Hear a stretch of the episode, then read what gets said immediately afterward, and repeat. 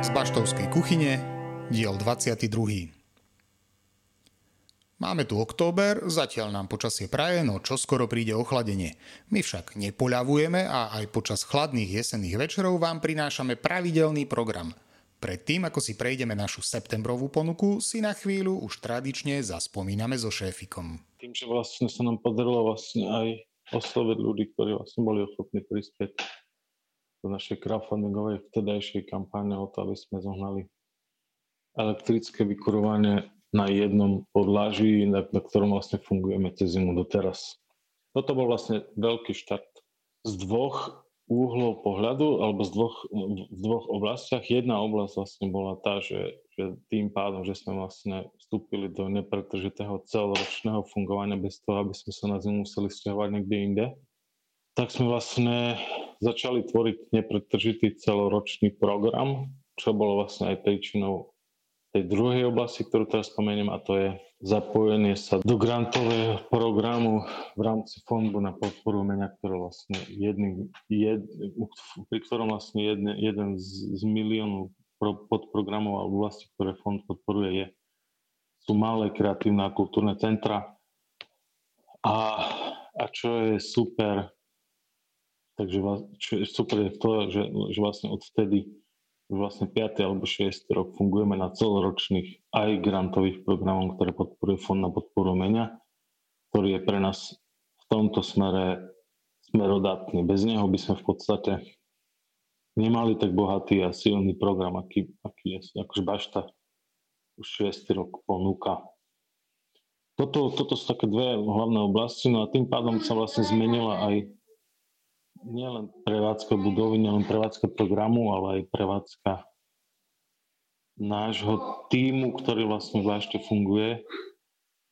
Odvtedy sa snažíme, aj keď sa nám to niekedy darí menej, niekedy viac, odtedy sa snažíme vlastne mať stabilný tým, ktorý, ktorý v tej bašte pracuje a pracuje pre baštu a pre ľudí, ktorí tu žijú. Uh, takže toto, toto bolo viac menej taký veľký veľký zlom, ktorý vlastne sa snažíme udržiavať doteraz a, a neustále ho nejakým spôsobom vylepšovať.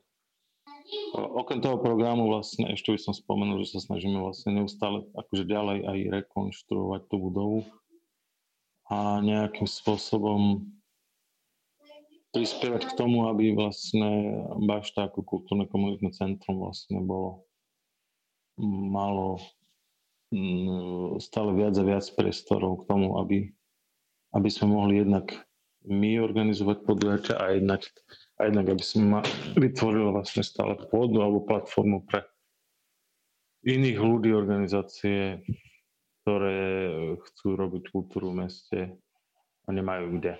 Aby sme našu kuchynskú ponuku uzavreli hneď z úvodu, predstavím vám projekt, na ktorom participujeme s Karpatskou nadáciou. Volá sa Spolu pre deti a v spolupráci s komunitnou školou AVES pre vás pripravujeme prednášky. O čom to sa už porozprávam s riaditeľkou AVESu Editou Maxinovou.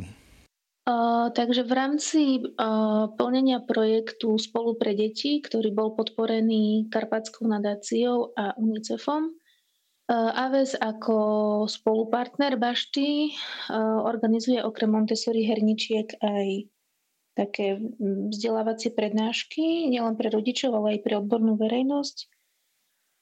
V rámci toho cyklu prednášok, ktoré sa volajú spolu pre deti, sa v Bašte zorganizuje, alebo už aj zorganizovalo 7 prednášok. V podstate teraz v oktobri budú ešte posledné dve.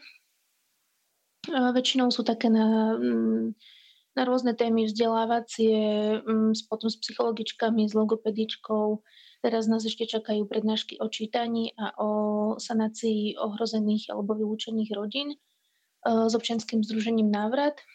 Takže máme za sebou 5 prednášok, ktoré myslím si, že zaznamenali naozaj uh, veľmi dobré výsledky a ohlas u ľudí. Uh, na každej z nich sa zúčastnilo približne aj 30 ľudí, takže vidno, že ľudí tieto témy vzdelávacie a výchovné zaujímajú. Ehm, zúčastňovali sa ich nielen rodičia, ale ako som vravela aj možno nejaké kolegyne ehm, z psychologickej oblasti alebo z oblasti špeciálnej pedagogiky či logopédie. Takže mm, myslím si, že by malo zmysel v tom pokračovať aj do budúcna. Uvidíme, či sa nám to podarí. No a teda najbližšie dve prednášky nás čakajú 17. Eh, oktobra eh, a potom 24. oktobra. Čiže to bude prednáška 17. oktobra o sanácii vylúčených a ohrozených rodín a 24. oktobra o dôležitosti čítania vo vývine detí. Veľmi zaujímavá prednáška, takže pozývame útorky. Toľko ku histórii, poďme na septembrové aktuality. Úvod mesiaca patril vernisáži výstavy Splynutie času mladých autoriek Jany Andrejkovej, Michaely Ihnátovej a Sáry Kramárovej. Dievčata vám vysvetlia niečo viac o tejto výstave. Ja by som si povedala, že jednak e, spoločné priateľstvo a že tak nejakým spôsobom máme asi niečo nás spája. Hej, že my so Sarou sme prežili minulé leto, e, častočne v bašte, Sara tu brigadovala, čiže asi aj takým nejakým spôsobom. A vieme, že tu je komunita umelcov, a, ktorá chce, aby Bardejov žil. Čiže asi je tak. A možnosť, že by sme tu mohli vystavovať. Je to vaša prvá spoločná výstava? Áno. Čo je témou tej výstavy? Témou výstavy uh, je asi znovu, by som povedala, že také jednak naše priateľstvo a jednak taký, jednak, že sme chceli spolu niečo vytvoriť. A pretože každá pracujeme v podstate sama. Ja už, som, ja už som skončila školu, čiže pre mňa to je také skôr menej časté vystavovanie. No a vlastne témou je spojenie, priateľstvo a práca vlastne s materiálom, ktorý Sara našla na pôde u babky, to je staré platno. No a vlastne s ním sme pracovali, že sme si chceli akoby vymedziť nejaký čas, um, na ktorom budeme intenzívne pracovať len na tom platne a že, že čo vznikne, keď všetky tri spolu s, tými, s tým pozadím, ktoré máme vytvárnym aj životným, že keď na ňom budeme pracovať, že čo vlastne vznikne. Hej? A jednak aj s tým priestorom tuto v bašte, že ako sa to tu nainštaluje, ako to bude pracovať, fungovať a tak. Ten priestor v bašte je trošku netradičný. Rozmýšľali ste už predtým, ako ste začali niečo robiť, že ako to tu bude vyzerať, alebo až potom, keď ste vytvorili dielo? Tak asi tým, že ja som tu pracovala minulý rok, tak to bolo také pre mňa uh, aj akýby intuitívne rozhodnutie, že by som to chcela mať v bašte, lebo ten priestor samotný ma zaujal. A, a vlastne myslím si, že celkom to spolu súvisí aj, aj s takouto hravosťou a tým takým trošku starým možno cítením a pocitom z toho platna. Ale vedeli sme, že, že to chceme keby vešať zo stropov. No a tým, že tie platna sú naozaj dlhé, oni majú tak 9 metrov, tak sme sa vlastne s tým tak uh, nejak v tom priestore pohrali keďže to je dlhé plátno, nie je to asi štandardný rozmer nejakého materiálu, čo bolo možno najzložitejšie pri tom, keď ste vytvárali to dielo? Asi ho prenášať z miesta na miesto a hlavne to, že nám vlastne schlo a muselo vysnúť počas dažďa. Čiže my sme vlastne celú záhradu prešli s tým platnom na rukách a potom sme to museli na takú sušiareň vyniesť, tam to celé rozviežať. Čiže mm, asi aj tá práca s platnom nakoniec sa na tom platne zrkadlí a je, je to akože naozaj tak dobré, ako to je. A je to iba plátno, alebo to plátno má aj nejaký iný význam? Určite to má iný význam.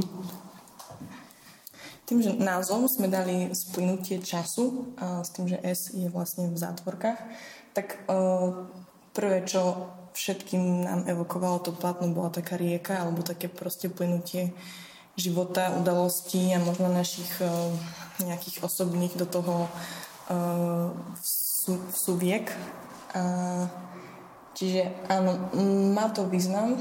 Uh, sú to zároveň také keby rieky alebo potoky života. A celé to vlastne má aj svoj príbeh, ako vieme dobre čítať. No, že asi aj to je to, že ako sa to plátno rozrolováva, lebo sme tak kotuľali dolu, dolu e, svahom po tráve, takže to je presne to, hej, že jak sa ten život v podstate, hej, kotúľa alebo no, tečie, hej, že my sme to tak um, poňali ako tie rieky v podstate. Ale tak hej, je to taký uh, asi zosobnenie aj života, možno vizuálne naše niečom rozmýšľanie asi. Aj celého toho procesu, uh, ktorý sme tam strávili, že my sme na niečo prišli, aplikovali to na platno, ale neskôr sme sa posunuli ďalej, sme si odro- odrolovali ďalší kúsok platna, znova to niečo nové nás napadlo a, a, a bolo také celé o tom procese viac menej, ktorý sa potom odráža. No, že, že vlastne nie je to len, že to samotné platno, aj pre ľudí asi bude, ale pre nás je to aj, že ten proces toho, hej, že, že jednak aj tej, toho rozhovoru medzi nami, rozhovoru s tým platnom, v podstate s tým materiálom, lebo sme to ako robili tak, že sme to niesli hore na kopec, na poľnú cestu, tam sme ho džapkali v blate, hej, sme skúšali otlačať rôzne rastliny, že robiť si akoby ten podkladov, podklad, podklad, hej, základ. Že, no, že čo z toho vypáli. Keby ste v skratke mali uh povedať poslucháčom, že prečo by mali prísť na výstavu, čo by ste im povedali? Lebo nič také ešte nevidím. Počas celého septembra sme sa venovali projektu Nechcem tu zostať. V rámci neho sme nielen my, ale aj naši priatelia zorganizovali niekoľko podujatí.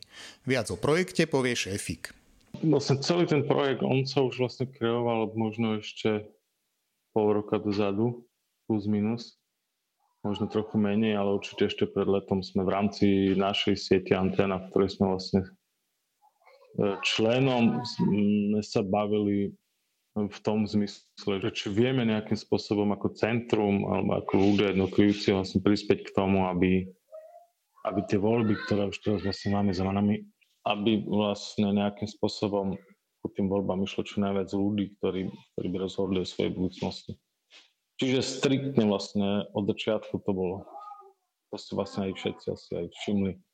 Bola politická kampaň, čo vlastne bolo aj hlavným zámerom. Nemohol sa tam nikto pridať, kto, kto vlastne mal nejaký záujem o nejakú konkrétnu politickú agendu alebo konkrétnu politickú stranu. Čo vlastne aj nám vyhovovalo, ináč by sme z toho projektu neišli. Čiže viac menej tu bola taká možnosť aj Bašta vlastne v rámci celého Slovenska bola oslovená k tomu, že či vieme prispieť e, nejakým spôsobom, že čo asi by sme vedeli vymysleť. No a jedným z tých výsledkov vlastne toho bolo vlastne aj samotná kampaň chcem, respektíve nechcem, nechcem tu zostať, ktorú vlastne vykreovalo e, asi ľudia okolo nadácie otvorenej spoločnosti a, a vlastne, a vlastne Bašta bola jedna z tých mnohých takých kultúrnych bodov v rámci Slovenska, kde sa tá kampaň v rámci Bardiova rob, robila. Hej. Okrem nás Bardiove to, to robila ešte komunitná dácia, myslím, že až študentský parlament. Uh, ale ako asi väčšina, väčšina tých aktivít alebo tých akcií, ktorá vlastne išla pod, uh, s týmto názvom, pod touto značkou vlastne bola v Bašte. Ako už šéfik spomenul, do Bardiova prišli zaujímaví hostia. Chalanov z Modrých hôr som sa okrem iného opýtal aj na to, čo oni a občianský aktivizmus. Začal by som asi tým, čo chcel Bene teraz povedať možno, že sme kapela s názorom a vždy sme boli. A každý, kto nás počúva a pozná, tak vie, že aké hodnoty zastávame a sú to hodnoty, ktoré sú porovnateľné s tým, čo sa spája s ľuďmi, ktorí si cenia slobodu, zakotvenie Slovenska e, smerom e, civilizovanému svetu, demokratickému, vrátanie teda práv všetkých ľudí a vrátanie LGBTI plus komunity. To je, to je náš aktivizmus v zmysle že, v tom, že uh, naše texty ako samé o sebe nechceme, aby pôsobili aktivisticky na prvú, ale vlastne v rámci našich textov sa nedá akoby nevšimnúť naše hodnotové ukotvenie. Hej, že, ale nie je to na prvú, ale že myslím si, že eh, a verím v to, že hovorím aj za chalanu, že keď si niekto vypočuje naše veci o 20-30 rokov, tak to tam bude rovnako cítiť eh, ako keby aktuálne tie naše postoje. Keď prišla ponuka na zahratie včerajšieho koncertu tu v Bašte v rámci Nechcem, respektíve Chcem tu zostať, tak to bolo jasné, že sa posnažíme nájsť nejaký voľný termín a prísem, nakoľko táto iniciatíva je podľa mňa e, potrebná. A za všetko hovorí to, že aj my tu chceme zostať a samozrejme by sme boli veľmi radi, kebyže mm, aj na, napríklad po tých voľbách, ku ktorým táto iniciatíva smeruje, by sme furt boli súčasťou západného sveta, lebo je super ten západný svet. Tu ste v Trojici, uh, robíte ale aj vo väčšom zložení koncerty? Áno. to je najlepší respondent. jak, to, jak je 2D, Norma fyzicky, tak aj 2D odpovede dáva. E, Roland Kánik je zároveň, okrem toho, že hrávame takto v trojici aj kapelníkom našej širšej zostavy, ktorá sa volá Modré hory Akustik, kde e, Roland oslovil ďalších dvoch muzikantov, Michala Šelepa, basgitaristu a bubeníka Luboša Eža Ambrozaja. Takže hrávame aj v tejto pečlennej zostave, kde samozrejme Roland Kánik okrem toho, že je kapelník, je aj e, hráč na klávesi a my dvaja tam s Lyrikom rozprávame svoje pravdy do veľkých muzikantských záležitostí, ktoré sa dejú za nami na pódiu. Takže hej, hrávame aj v širšej zostave ako Modré hory a Kusik. A ešte by som tam doplnil teda, že princíp je tam ten, že tam je pravidlo, že žiadne sample, žiadne podklady, tam je klavír, basa, bicie a vlastne všetku tú hudbu, ktorú Modrovskú má, máme, tie byty, tak hráme bez použitia všetko naživo, že tam proste není jediný v klasickom triovom obsadení. Čiže je to, sú to skladby, ktoré ľudia poznajú, aj by ich mali byť dekodovateľné podľa toho, ako ich hráme, ale hráme ich nejakým špecifickým spôsobom, ktorý je daný tým nástrojovým obsadením a tým rámcom, že tam nie sú žiadne dohrávky, žiadne playbacky. Hráte iba staré e, veci alebo pripravujete nové? My sme v podstate nedávno, pol roka dozadu, zhruba, viac? Mm. Pohode. 3 čtvrte. 3 čtvrte roka dozadu sme vydali album nový, z ktorého v podstate hráme naživo momentálne zhruba polovicu a plán je, že budeme čím ďalej tým viac ešte, že chceli sme sa dospieť do štádia, že v repertoári budeme mať celý nový album, čiže Momentálne úplne nejak nové veci nepripravujeme, Nie, niečo máme ponahrávané ešte. Keď sme nahrávali album Čudne slávy, tak nejaké veci ešte máme nahraté, ktoré sa tam nezmestili. Čo chvíľa sa dohodneme, že čo, čo s nimi, či, budú, či už budú, budú súčasťou nejakého možno nejakého special releaseu, alebo si tie veci dozrejú a počkajú si na ďalší album, uvidíme. V októbri už bude vonku náš nový single, ktorý sa volá Naše Slovensko a nájdete ho na všetkých streamovacích platformách, takže čo sa týka no, e, novej hudby od Modrých hôr, tak toto bude najaktuálnejšie v októbri. Rozhovor nakrúcame po koncerte. Aké sú pocity z koncertu? Velice na porádku. Super, ako, e, boli sme tu už e, pred 5 rokmi, potom ešte raz sme tu boli e, s Pálom so solovým programom, vždy tu bolo super a mám pocit, že z tých troch koncertov toto bol najväčší strop. Akože atmosféra, energia, skvelé. skvelé. Nemám, čo, nemám sa na čo sa, fakt super. Veľký zážitok. Pokračujete niekde ďalej, alebo toto je taká ojedinelá, ojedinelý výjazd?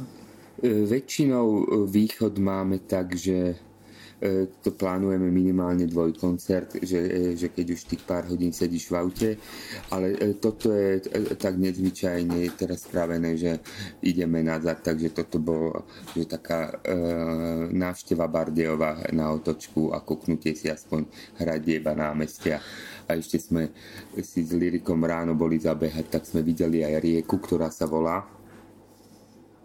Topla. To si ty pozeral. A sme tak geograficky neskúsení, že sme typovali, že či to je Torisa alebo Latorica, ale ani jeden z nás, ani ja, ani Roland sme nemali pravdu a Bene teda nič nedal, žiaden tip a vygooglil, že teda je to topľa. Ako sa behalo popri topli? Veľmi dobre a ku podivu tam bolo, že dosť bežcov, lebo väčšinou to funguje tak, že ja si večer alebo ráno kúknem heatmapy, že kde sa beha v danom meste a tu sa behalo a naozaj heatmapy neklamali, lebo aj sme stretli asi 5-6 bežcov. Bežkyň. Bežkyň a jeden bežal strašne rýchlo a sme ho uznávali. A, a pozeral sa na Beného tričko, kde mal napísané, že running is not cool anymore a išla hrozne rýchlo a začal sa a usmial, usmial sa na neho. Nemenej zaujímavou aktivitou bol večer z Postbellum. Šéfik sa o tejto akcii porozprával s Jurajom Rizmanom. Ja robím pomerne dlho z Postbellum, Postbellum. a pomerne krátko robím v Postbellum.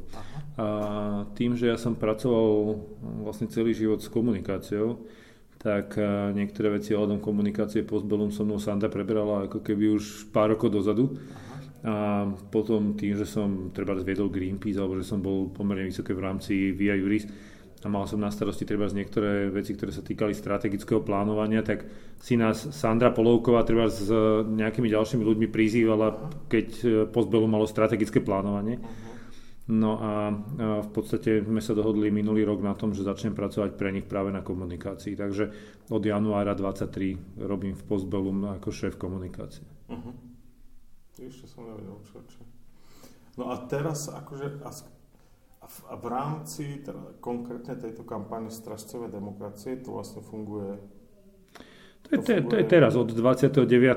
augusta na 28-29 sme to spúšťali práve okolo toho výročia SMP a, a v podstate celý ten cieľ bol ako keby hovoriť o tom, že niektoré narratívy, ktoré počúvame v predvolebnej kampani, tak nás proste nenechávajú lahostajnými, lebo my, a teraz, nech, teraz to aj vysvetlím trošku, aby to neznelo ako nejaké klíše, no, my sa venujeme dokumentovaniu príbehov 20. storočia, do veľkej miery príbehov, ktoré sú spojené s obdobím totalít, fašizmu, komunizmu. A veľmi často s tými ľuďmi, ktorí prežili tieto obdobia, napríklad s preživčími holokaustu alebo s účastníkmi povstania a tak ďalej, keď sa bavíme o tom, akým spôsobom tá totalitná moc nastupovala, akým spôsobom prebrala tú moc v tej spoločnosti, tak nám hovorili veci, ktoré niekde nám začala svietiť kontrolka, lebo ich počujeme dnes. A to boli veci, ktoré boli napríklad ako útoky na menšiny. A nazývanie, vytváranie toho pocitu ohrozenia, vytváranie obrazu nepriateľa, dehumanizácia toho protivníka tým, že ho nezačíname, už o, o ňom nehovoríme ako o nejakej ľudskej bytosti, už hovoríme o parazitoch, príživníkoch a tak ďalej, tak ďalej. Pliage. Pliage napríklad. No a to boli veci, kde nám začala svietiť kontrolka, že toto je niečo, čo sme počúvali ale od tých ľudí, ktorí nám hovorili, ako nastupoval fašizmus alebo ako nastupoval komunizmus. A, a povedali sme si, že na toto chceme upozorniť, že pozor, tu niečo možno sa vymklo spod kontroly, zahrávame sa s niečím, čo môže byť veľmi nebezpečné a s čím v minulosti sme mali nejakú skúsenosť a tá skúsenosť bola pri oboch tých režimoch pomerne tragická pre krajinu, pre národ, pre ľudí, pre jednotlivcov. Myslíš si, že tí ľudia, ktorí toto rozširujú, lebo je ich pomerne dosť, a hlavne v tejto predvolebnej kampani, hm. to robia úmyselne? Musia podľa mňa vedieť o tej histórii, ktorá bola. A, že, a podľa mňa aj musia vedieť o tom, že, že robia rovnaké veci v podstate. Že... Ja si myslím, že sú tam dve kategórie ľudí. Aha. Možno, možno tri. Ale dve určite. Tá jedna to vie a robí to na schvál. A robí to práve preto, že to vie, že to fungovalo aj v tom, tých 30 rokoch, že takýmto spôsobom zneužívali obdobie po veľkej ekonomickej kríze, veľké obdobie nezamestnanosti a ekonomických problémov a povojnové obdobie, že takto zneužili fašisti. A, a to bola doba, keď to zahýbalo demokraciami, aj vyspelými demokraciami. To bola doba, keď, keď ľudia naozaj mali vážne ekonomické problémy a proste tí fašisti to zneužili. A, a vedia to. Podľa mňa čas tých e, neofašistov proste s týmto pracuje cieľene. A takisto si myslím, že čas komunistov s tým pracuje, lebo oni to potom využívali zase po druhej svetovej vojne. No a ale myslím si, že tých je menšina. Ako keby to sú tí, ktorí tie narratívy cieľane púšťajú, oni, oni idú po tej svojej agende. Ale potom vidím hlavne veľkú skupinu ľudí, ktorí to robia treba z vypočítavosti. Uh, že to slúži ich záujmu, uh, ich, uh, a teraz ja si naozaj myslím, že pomerne veľa ľudí ešte stále vstupuje do politiky, pretože majú nejaký treba biznis záujem, chcú sa presadiť, chcú mať tú moc ako keby preto, aby sa obohatili a to, je tá, to sú takí tí pragmatici, ktorí, nie ideológovia. Tá prvá skupina, to je taká ideologická skupina. To je taká ideologická skupina, ktorá je naozaj presvedčená o tom, že ten fašizmus a komunizmus by bol pre nás lepší. Nerozumiem im, ale, ale viem, si, viem si predstaviť, že takíto sú. a, a je tam mnohí, podľa mňa aj na tej scéne by som asi vás vedel identifikovať, ktorí si držia tie idei aj napriek persekúcii, ktorí si ich držia aj napriek tomu, že, že už možno niektorí aj boli demaskovaní a tak ďalej a tak ďalej. A, ale, ale myslím si, že tá väčšina tých ľudí, ktorí takéto veci šíria, tak to robí z vypočítavosti, lebo proste teraz je to, teraz je taká doba, že keď straším migrantami, tak mi to môže pomôcť dostať sa do toho parlamentu a môžem v tom, na tom konečnom dôsledku môžem na tom zarobiť, ako keby. Môžem to využiť v nejaký prospech. A teraz je otázka, že či moc takú, onakú, finančnú, ale, ale vidím tam veľkú skupinu ľudí, podľa mňa väčšiu skupinu ľudí, ktorí to robia z takého pragmatického výpočtu. A vidím to, ešte aby som to možno ilustroval, to je pekne vidno, a nie, nie je to žiadna raketová veda, je pomerne veľa ľudí, ktorí je vidno, že vyskúšali 2, 3, 4, 5 strán a teraz zakotvili u týchto extrémistov a teraz opakujú tie narratívy. A tam si naozaj myslím, že to je výpočítavosť, lebo z toho ich politického života je vidno, že popreskakovali.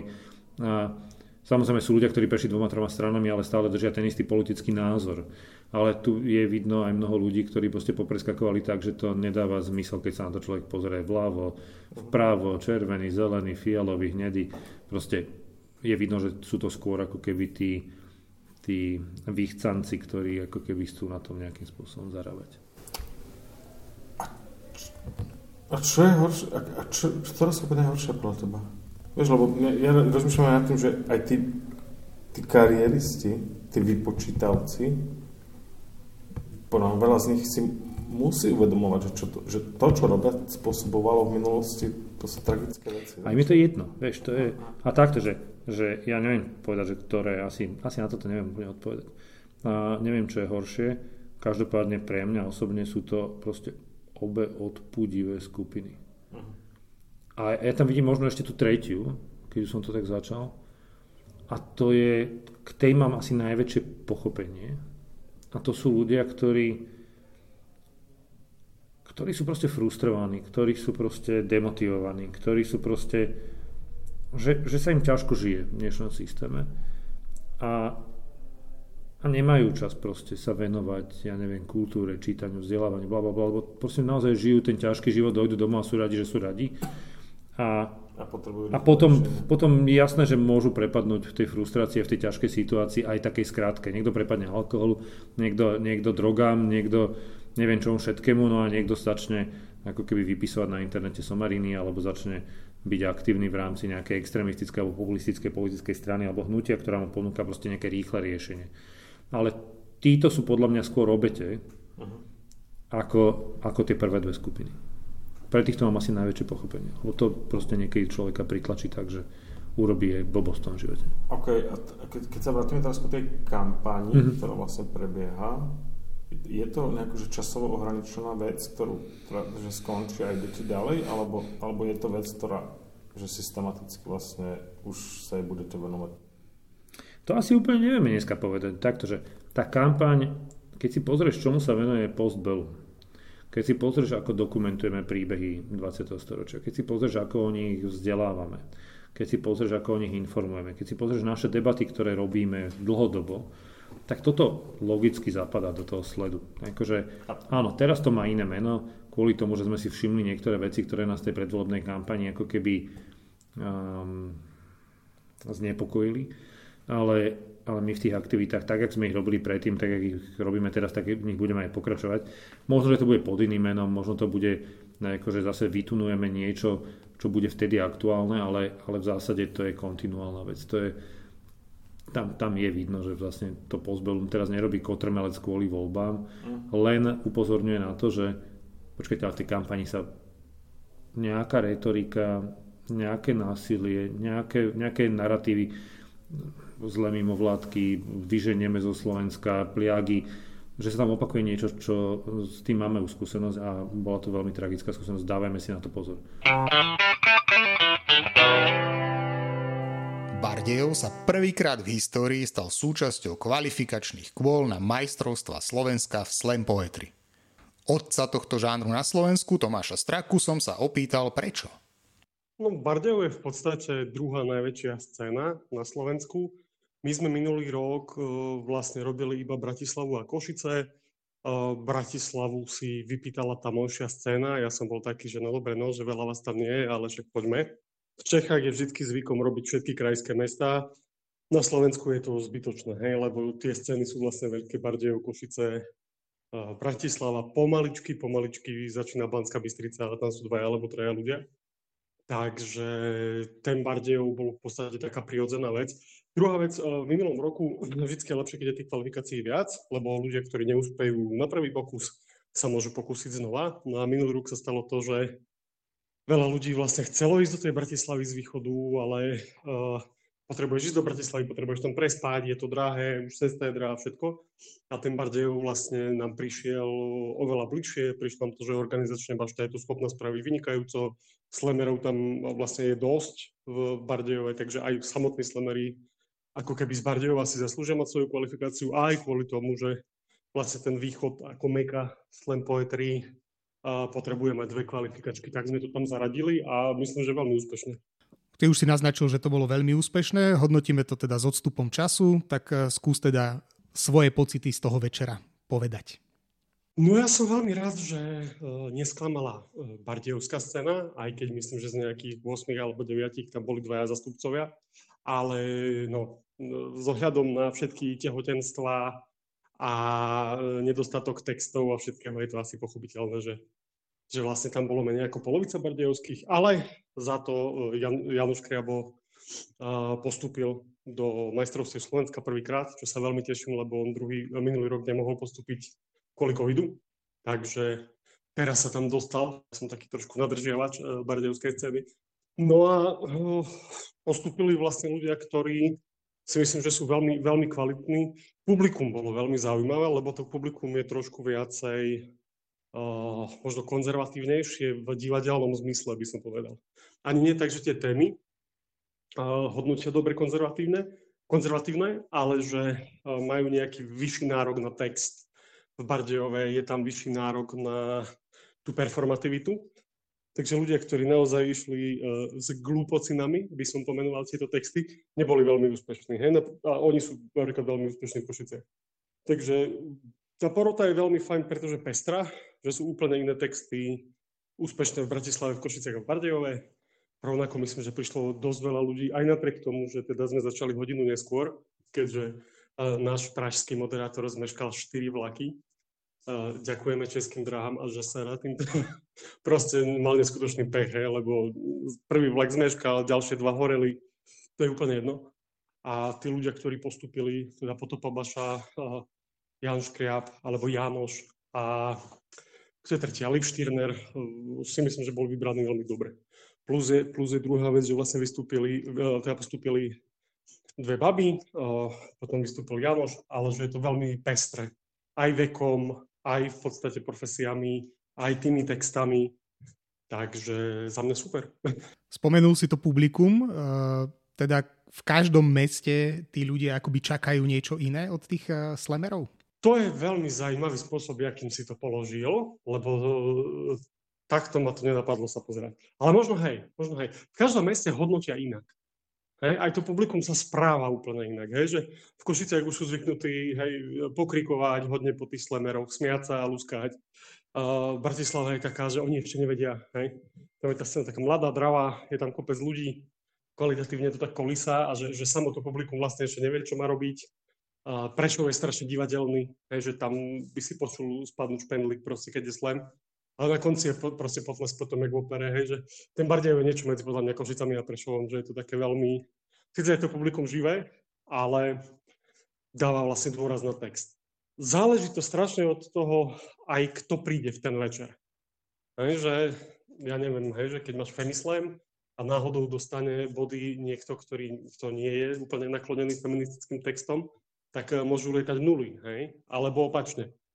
Že mm, keď máš nejaký silne konzervatívny text a uh, dostane to niekto, ktorý nie je týmto témam uh, veľmi naklonený, tak tiež môžu lietať nízke body. Že veľmi to záleží od uh, konkrétnych ľudí, ktorí majú konkrétne čísla, ale zároveň je vidno ako keby náladu toho mesta, atmosféru toho, toho ktorého mesta, aj na tom, aké texty vlastne idú dopredu aj na tom, na tom celkovom hodnotení alebo celkovom poradí, hej, že skôr by som povedal, že je tam istý trend.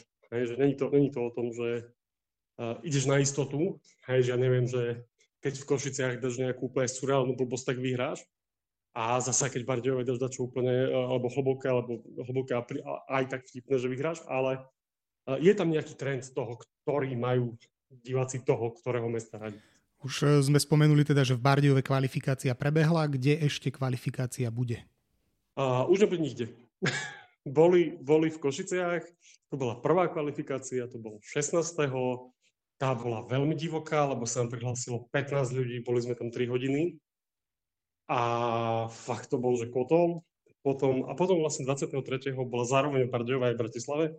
Ono to tak vzniklo, že obidva tie priestory, či Fuga v Bratislave alebo Bašta vlastne Bardejové mali čas presne 23 že vtedy sa dalo, a vtedy sa dalo aj moderátorom, keďže máme moderátorov z Prahy väčšinou.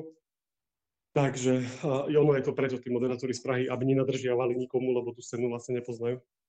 A zároveň naši moderátori tým pádom sa môžu účastniť. Ale no, bolo, bolo to vlastne, vlastne jeden deň a dúfajme, že uh, budúci rok uh, bude tých kvalifikácií viacej. Keďže je teda po všetkých kvalifikáciách, už pravdepodobne pripravuješ teda tie majstrovstvá, kde budú, kedy budú a kto tam bude? Majstrovstvá budú 13. oktobra, to znamená piatok 13. Aha, v Košiciach v Tabačke, vo veľkej sále. Očakávame, že, tam, že to bude plnka, to som veľmi rád. A teraz uh, skúsime, či moja pamäť funguje dobre. Takže z Košic uh, postúpil Marian Psar, uh, stand-up komik, slemer, zajímavá tá osobka, Sveťo Šomšák bol vlastne s Majom Sarom druhý, taký folkáč, eh, on je ten veková kategória 50+, plus. vyhral to Andrej Klobušník svojou uh, modlitbou, on je taký historik, má také veľmi agresívne texty. Potom tretí skončil, lebo dvaja boli druhý, tak tretí skončil Jakub, čo je úplný nováčik, ktorého som fakt počul sledovať druhýkrát a to som veľmi rád, že ide. Na divokú kartu dostal eh, Mišo Hlivka, divoká karta sa dávala preto, lebo bola tam nejasnosť v pravidlách a vlastne Mišo, zobrali sme mu nepravom nejaké body, takže nakoniec sa dostal do toho finále. Z Bardejova Janoš, teda náš punkový uh, organizátor bardejovskej scény, to som veľmi rád. Liv Štýrner, 17-ročná študentka, silné filozofické texty. A Potopa Baša, Potopa Baša je asi finalistka, ktorá sa účastnila všetkých piatich majstrovstiev, takže už by to mala vyhrať, lebo už to začína byť trápne. A, no a z Bratislavy postúpil Muro, úplne nový, tiež študent 17-ročný z Popradu. Neviem, prečo išiel do Bratislavy, ale tak mu treba. Asi to bola dobrá taktika. Potom Naty, to je taká veľmi mladá mm, básnička, ona rieši veci LGBT plus témy. Potom postúpili, a teraz to bude zaujímavé, Freja, to je jedna z služobne najstarších slemeriek, úplne, že, že na Slovensku. Tiež také veľmi silné feministické texty, štiplavé by som až povedal. No a posledná, ktorá vlastne postúpila z Bratislavy je Eliška. Eliška tiež chodí vlastne ešte na strednú, takže uh, máme dosť veľa veľmi mladých básnikov. A Eliška je taký náš odchovanec z bratislavských workshopov. My sme tam dva alebo tri roky robili workshopy. Ona prišla úplne v 16 si myslím, také akože vtáčatko, že ona by chcela si vystúpiť a prevalcovala to tam. Akože úplne, že pecka, že veľmi som z nadšený. Ja som vždy veľmi nadšený, keď niekto z môjho workshopu sa dostane na majstrovstvá e, Slovenska. Tento rok ich mám asi piatich e, v tej dvanáctke, takže je to také, že vidím, že to má zmysel. Okrem toho, čo som spomínal, sa tradične stretávate aj pri jóge. Rovnako tradičné sa stávajú aj stretnutia pri čaji pre našich ukrajinských priateľov. Deti sa k nám chodia hrať na herničky, ponovom aj Montessori herničky v projekte s Karpatskou nadáciou, organizáciou Človek v ohrození a UNICEFom. Nezabúdajme aj na dobré kino, ktorému sa v budúcom podcaste povenujeme trochu viac. To je už z 22. pokračovania podcastu z Baštovskej kuchyne naozaj všetko. Počujeme sa opäť o mesiac. Dovtedy sledujte, počúvajte, pozerajte navštevujte, klikajte a lajkujte. Aktivity Kultúrno-komunitného centra Bašta aj tento rok z verejných zdrojov podporil Fond na podporu umenia A za podporu ďakujeme aj nadácii Orange a jej programu Aktívna komunita s nadáciou Orange. Do počutia.